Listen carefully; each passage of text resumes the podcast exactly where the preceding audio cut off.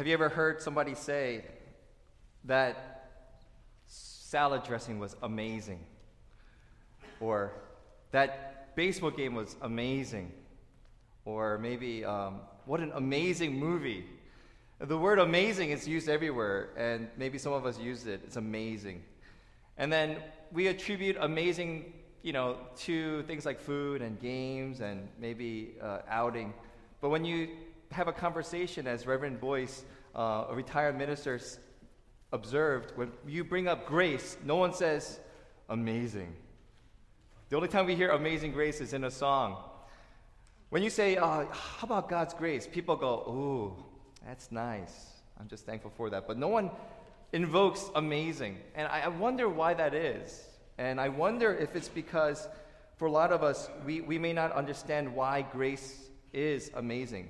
John Newton wrote the song Amazing Grace. John Newton, and he was a slave trader, wretched man, drunk, uh, got into fights, just hated people, hated God.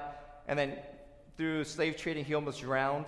And then in that belly of a ship where he's pumping out water, he encountered just the verses that he learned as a child, his mom taught him. And in that moment, the Holy Spirit just grabbed a hold of him and said, God, if you're real, save me. And he was saved. And then he went on to become a minister and wrote Amazing Grace. And he captures why um, grace is amazing. Not salad dressing, not a song, but grace. And you all know this, by the way. Amazing grace, how sweet the sound, okay? Why? Because that saved a wretch like me. Why is grace amazing to John Newton? Because he understands he's been saved by grace from what? From his wretchedness and his blindness. You see, grace is amazing for us when we recognize our condition that I am not a good person. I am wretched. And God, you have every right to just destroy me. But yet, by His grace, He's giving me a chance. And that's why for John, it's amazing. So in Ephesians 2, Paul gets real. We're, we're going through Ephesians, and it's a letter, and he starts in chapter 1 with, from God's perspective, how God knew you before you were even born blows my mind. And He saved you even before you were able to go to church. He, he has it in plan. And if you didn't have God's grace, you could not have found life by yourself. So he goes to chapter 2 of Ephesians, and he gets real here. So here's what Paul says there's two main issues that I want to highlight that Paul is saying. We have two problems here. It's not, it's not something that's improve yourself. It's we got two legitimate problems. Verse two, 1 of chapter 2. As for you, can you say with me? You were dead. Okay, let's just stop right there. Paul gets real. He doesn't say, as for you, you're miseducated. As for you, you're unsophisticated. As for you, Jason, your greatest need, you're, you're pretty immature. You need to grow up. What is our problem? People, let's say what, it's a four letter word. What is our problem that Paul is highlighting spiritually? We are dead. Last I recall, dead people can't save themselves. You know, when you're dead, you don't resuscitate yourself. When you're dead, you don't slap on a, a cloth and say, Come on, get over it, let's get up. You know, I remember I shared this with you maybe. I was growing up in middle school and I saw a Hyundai Excel, the first car that Koreans made, sold in America, $4,000 car.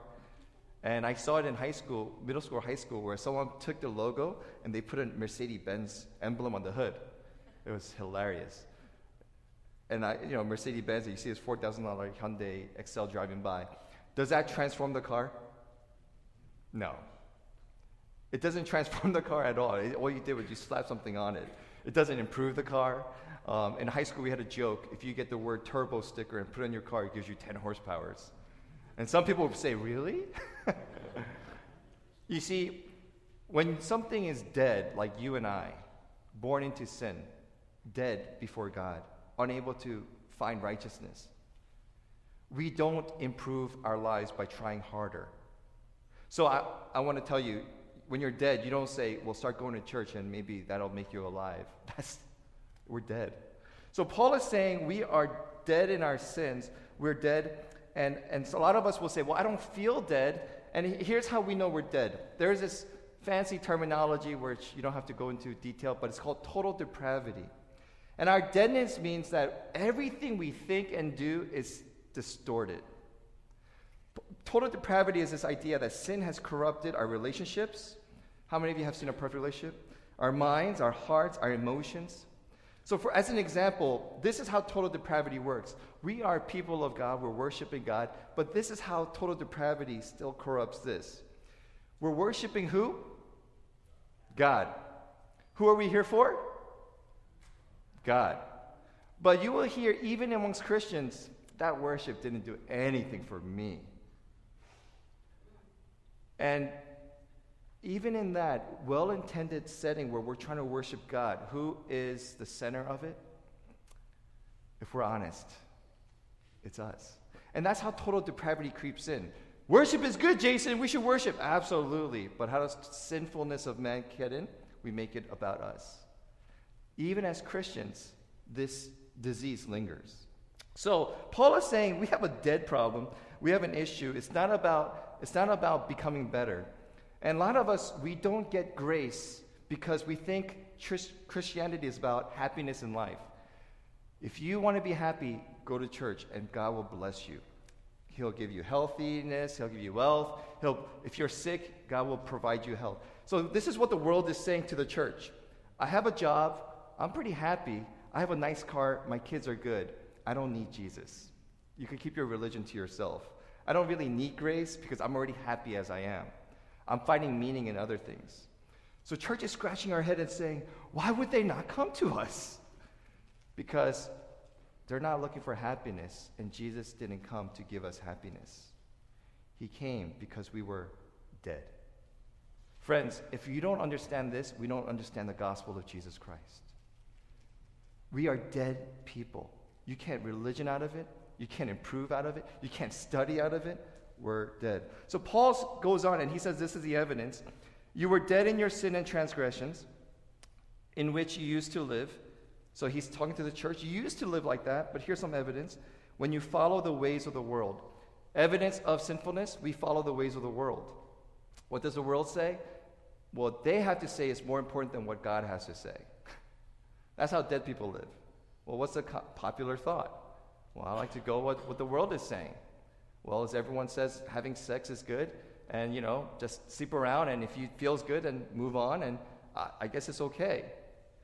And we make up our own values based on what the culture says, and we follow the ways of the world. And Paul goes on, and we follow the ruler of the kingdom of the air, the spirit who is now at work in those who are disobedient. He's referring to the adversary, Satan. We are suckered and lured by Satan left and right. Why? Because we have no barometer we just kind of were like dust. So um, N.T. Wright, Bishop N.T. Wright, he's a, he's, a, he's a retired bishop from England. He says this We live in a world where human beings, left to themselves, like if we were just to live the way we were, which we are, not only choose the wrong direction, but remain cheerfully confident that it is, in fact, the right one. So, what he's saying is, in our sinfulness, we not only choose the wrong, but when we choose it, we say, I like this way better than the right way. and that's the depravity of man. Um, one of my favorite books, how many of you have read Lord of the Flies? One of my favorite, all time favorite books. And I love the human uh, edit, edit, editorial on it. When you take out s- institution and structure and you lead, let kids be the way they are, eventually we all have the capacity of barbarism, barbaric acts. We all have the, these private school, smart kids left alone to the cravings of their heart. We become monsters. So he goes on, and that's what he's saying. All of us, verse 3, also lived among them at one time, gratifying the cravings of our sinful desires. Now, that is the epitome of deadness. If it feels good, do whatever you want. Can you imagine being married to a, a guy or a girl who live their life based on whatever they want to do, how happy do you think your marriage will be? I want to get married to you, but you let me do whatever I want, anytime I want, and you will be happy with it. Can I marry you? Can you imagine going to a baseball team, and I coached the baseball team this year, where the coaches do whatever they want, as long as they feel like it. Can you imagine living in a society where people are unleashed their cravings and desires of their mind and they act it out? You know what we call those people if they do that? We have a terminology for that sociopaths. And then this is what we say Jason, whoa, whoa, I'm not perfect, but I'm, I ain't a sociopath. And, and this, is what, this is what Paul is saying, though, is but here's a problem you have the potential of it in your heart, it is laced. So, Tim Keller defines sin this way um, sin fundamentally is seeking to establish self by making something else more central to your significance, purpose, and happiness than your relationship to God. In other words, sin is making anything more important to give you meaning and purpose than God. He says, Sin is failure to love the Lord your God with all your heart and with all your soul and with all your mind and strength. In other words, if you live according to loving God and loving your neighbor, you will probably be a pleasant person to be around. You are not going to be a sociopath. The antidote is not, let me be moral, but the antidote is what is driving your purpose and value? Um, let me just give you some examples of when we, when we see in humanity people do whatever they want. Um, when people live in selfishness um, and they, they feel better than other people because they have more money, we call that classism. I am more important than you, those poor, pathetic, rich, poor people. I am better. We call that classism. What happens when you think you're better by ethnicity than anyone else? We call that racism. My people are more important than your people. Those people are, are pathetic and they're not important. By the way, that is the propaganda that Hitler used to his German people to say Jews are not even people, they're roaches. They're causing this. And that feeding dehumanizes people and leads to genocide. You know, um, I was having a conversation just this year, real person, and they said to me, Jason, I gotta admit, we need to bring segregation back. It's better for the black people if we segregate, it's better for them. I said, What? And we live in a society where we still have this idea that I am better and I know better for you because I am Korean or I am Anglo or I am, you know, Asian or I'm African American. And we all have this potential to feel we're superior. This is the depravity of man. That we feel superior because of our ethnicity, because our selfishness. And this is why Paul is saying this, these things are the evidence that we are dead so that's the first problem we have that we are simply dead people. We're not trying to get religious, guys. We're not trying to get better. The problem is, before Christ, we stand dead. We can't help ourselves. We can't contribute to righteousness. Uh, the Bible actually says our good deeds are like filthy rags to God. So you can't work your way up. So Paul goes on, verse 3. So all of us who lived upon one time, gratifying the great cravings of our sinful nature and following its desires, Next verse. Like the rest, we were, church and out, we were by nature of objects of wrath. In other words, here's a second problem. Paul is saying because we have sin, we have a second problem. If God is fair, you know what God should do? He should destroy sin and evil. That's what Paul is saying. God's wrath is upon evil. How many of you ever saw the news and said, don't raise your hand, but you know, I'm just asking rhetorically, God, I wish you would stop this evil.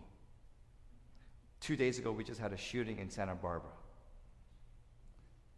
God, I wish you would just one day stop this evil. And God is saying, I have and I will. But here's the problem when I lump evil because I am a holy God and I'm perfect and good and loving and sinless, guess who you are? You are evil sinful, not perfect, unholy. So God has this dilemma. If we want God to destroy evil, here's a problem. Guess who's evil? By nature, I stand before God as evil. So, how does God destroy evil without destroying you or I? And that's the dilemma. And Paul is saying, rightfully, God's wrath is upon us. And I want to just share something really quick here. There's, When you hear the word wrath, you, I don't know if people picture this God like so angry, zap, you know, because we picture human wrath. How many of you, you know, grew up with teachers or parents who had showed wrath? Wah! And here's a good theology um, from uh, a Christian. He has a blog named Michael Michael Houdmann. I love how he says it. Wrath is defined as the emotional response to perceived wrong and injustice. Did you just, you know, let your dog poop on my lawn? You know, often translated as anger or indignation, vexation or irritation. Both humans and God express wrath. Road rage. But he says this, this is so profound, but there is vast difference between the wrath of God and the wrath of man. God's wrath is holy and always justified. Man's is never holy and rarely justified. Paul says in Romans chapter 12 9, Do not take revenge, my dear friends, but leave room for God's wrath. For it is written, It is mine to avenge, I will repay. In other words, we are, because we're distorted, we never have the right to express wrath because we are always probably coming from sinful source. Even when you feel justified. I, I just watching news about road rage. This lady like saw an old lady and who cut her off, and the lady just slammed her truck into her car, and they flipped over on the side, and it was caught on camera. And she goes like, "She just got me mad." Yeah, human wrath. It's not out of righteousness. It's out of vexation and irritation. God's wrath, because He is holy, it comes out on judging evil. That is why we call God good. God is the ultimate good, and his wrath is justified because he is, alone is perfect. So, friends, uh, just to give you an example, young adults, we meet on Wednesdays for a life group prayer meeting and sharing. There's a video we showed. What would you do if you had a wife who was about to give birth to a, your only son, and then some guy falls asleep, crosses the road, rams you in the car, and kills your wife and unborn son? How would you feel? Normal human response would be anger, sorrow, and grief. And he felt that. But this youth pastor takes that and he says, I don't want to die in this. I don't want to lie in bed forever and just be self pitied. And what he does is, I want to see God glorified in this. And instead of wrath, he reaches out to the man after two years, prays with him, mentors him, and they become friends. He meets with him regularly. And the power of forgiveness, as both are saying, was just healing for all of us. See, the guy who hit them was not a bad guy, but he just fell asleep. And the husband had a right to be angry, but instead of holding on to that, he doesn't respond with wrath. He says, God, you're still God. And he responds with grace. And the video starts with those two having coffee and being friends like everyone else. And the power of forgiveness of God's healing is greater than our wrath. Friends, I want to just tell you right now, if you forget nothing else, our wrath is never justified. It's never justified. God's wrath is. And Paul is saying we have a problem here because God is holy and he's, he has a right to judge. And guess what? If you believe what David says in Psalm 51 5, surely I was sinful at birth, sinful from the time my mother conceived me.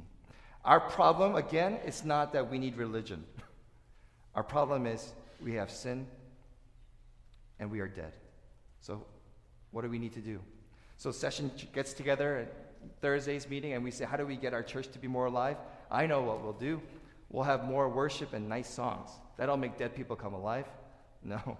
Let's educate them. Let's get an educated sinners and let's educate them. Maybe knowledge will help them get alive? No. See, it's not religion, it's not information, it's not even inspiration. What you and I need, can you say this with me?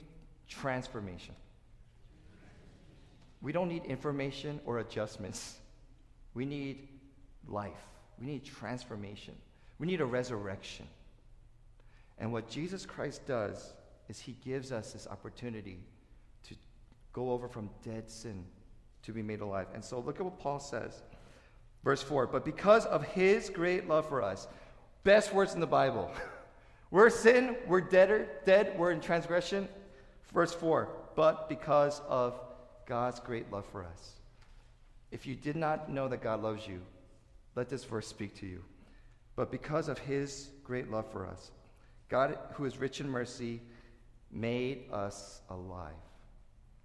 Christians, you're not better people, you are alive. You are made alive in Christ. You and I in Christ, we're not simply just nicer people, because there's, I know a lot of non Christians who are nicer than Christians. But in God's view, we have been made alive. And this is why God says the antidote is this it is His kindness, it is His grace. Um, Max Lucado says this. I love this quote. Let me just share this with you. If our greatest need had been information, God would have sent an educator. If our greatest need had been technology, God would have sent us a scientist. If our greatest need had been money, God would have sent us an economist, Warren Buffett. But since our greatest need was forgiveness, God sent us a Savior. So Paul says this this is this incredible gift. We were dead, and God resuscitates us with his own Son going to the cross. And God raised us up with Christ and seated us with him in the heavenly realms in Christ Jesus, in order that in the coming ages he might show the incomparable riches of his grace expressed in his kindness to us in Christ Jesus. Verse 8 For it is by grace you have been saved through faith. And this, not from yourselves, it is a gift of God. How many of you like gifts, free gifts? Come on, don't be, don't be, don't be proud and like, oh. We all love free gifts. You know, actually, my, my pleasure is when I put on old pants, right? And then you, you, you look in the pocket, you like, you find a $10 bill. Like, I forgot about that. You know, anyway, we love gifts. And a lot of you and I, we struggle with this idea that we got to try harder. We got to work for our worth. Maybe God will like me better. Maybe I find my meaning in life if I succeed in my job. Maybe if I, if I have enough friends, or maybe if I have that house, I will find purpose and meaning. Some of you are finding righteousness in your economy based on your efforts. And what God is saying to you today is your worth, your value, your salvation, it's a free gift. You can't contribute to it at all. You could only humbly receive it. I don't know how many of you grew up in church thinking, if, since I've been going to church my whole life, I'm pretty good. But look what Paul says it is a gift of God, not by works, so that no one can boast. You know how you know you understand the gospel of Jesus Christ and grace? What do you boast in? If you boast in, I go to church and I know the Bible, you're boasting in your works. See, what a Christian boasts in when we're dead and made alive, this is what I boast in. I genuinely boast in because I know how wretched I am. And I know how wretched I was, and I know how much I struggle with sin now. I boast in the grace of Jesus Christ. Lord, how can you love me so? You are my righteousness. Church, I want to ask you, what do you boast in? Is it in your accomplishments? Is it because, God, you should be happy to have me? But you know how you know you get the gospel of grace? When you look at grace of Jesus Christ, it melts you. And it humbles you. And you realize it's not religion that saves me. It's not me trying harder, but it is I, I was dead. And you reached out and you made me alive. Church, I want us to reach out and say, Jesus, you alone, I want to boast in. Let me die. Let my efforts die that you may live. So let me, it doesn't end there. Let me end with this. So, what are the applications? Just a few quick applications. Number one, let this drive your worship as opposed to guilt. I have to go to church. I haven't been to worship in four weeks. I have to go to work. Let grace of Jesus Christ drive your worship. When someone saves you, it makes me want to honor them. You see that video? When someone lays their life for us, we want to recognize them, right? Memorial Day. How much more when God of heaven, who is infinite, steps down and dies for you and I because of grace. And that makes me want to drive worship and love him. I'm not worshiping for my benefit. I want to worship because he is amazing. Two, examine your heart, church. Where is your boast? I'm a pretty religious guy, or is it I'm a wretched man with no good to give, but God is good. And He gives me new life. And He gave me new chance. And I didn't deserve it. Three, verse 10. Can you read this with me? Oh, well, let me read it, but read, follow along. For we are God's workmanship created in Christ Jesus to do good works, which God prepared in advance to do. Here's a final application. Wait a minute. I thought Paul said we can't contribute to our works. And why is he telling us to do good works? Because of this. You are saved by grace. Now you can do good works. And this good works means this. When Paul says you are workmanship, it literally is the root word where we get the word poem. You are God's beautiful creation. Just humor me. Can you say this? I am God's beautiful creation. You are God's handiwork. And what were you created to do? You and I were not created so we could go to heaven when we die. That is so shallow. That is not the kingdom of God. That's part of it. But you and I, in Christ, we're not saved only to go to heaven, but you were saved so that you could be co creators with God, creating beauty in this world, fighting injustice, bringing the lost to Christ, working against the darkness. That's why the church is here. Amen? In other words, we're not here to just meet once a, once a week Sunday. That is boring. We were made 24 7 to be his handiwork, to partner with God because we've been saved by grace, to bring his beauty back into a sinful world. That is why we do outreach. That is why we do Compton. That's why we do share with neighbors. That's why we love others, even if they spit on us. This is why grace of God is so powerful. As opposed to, you better start working hard.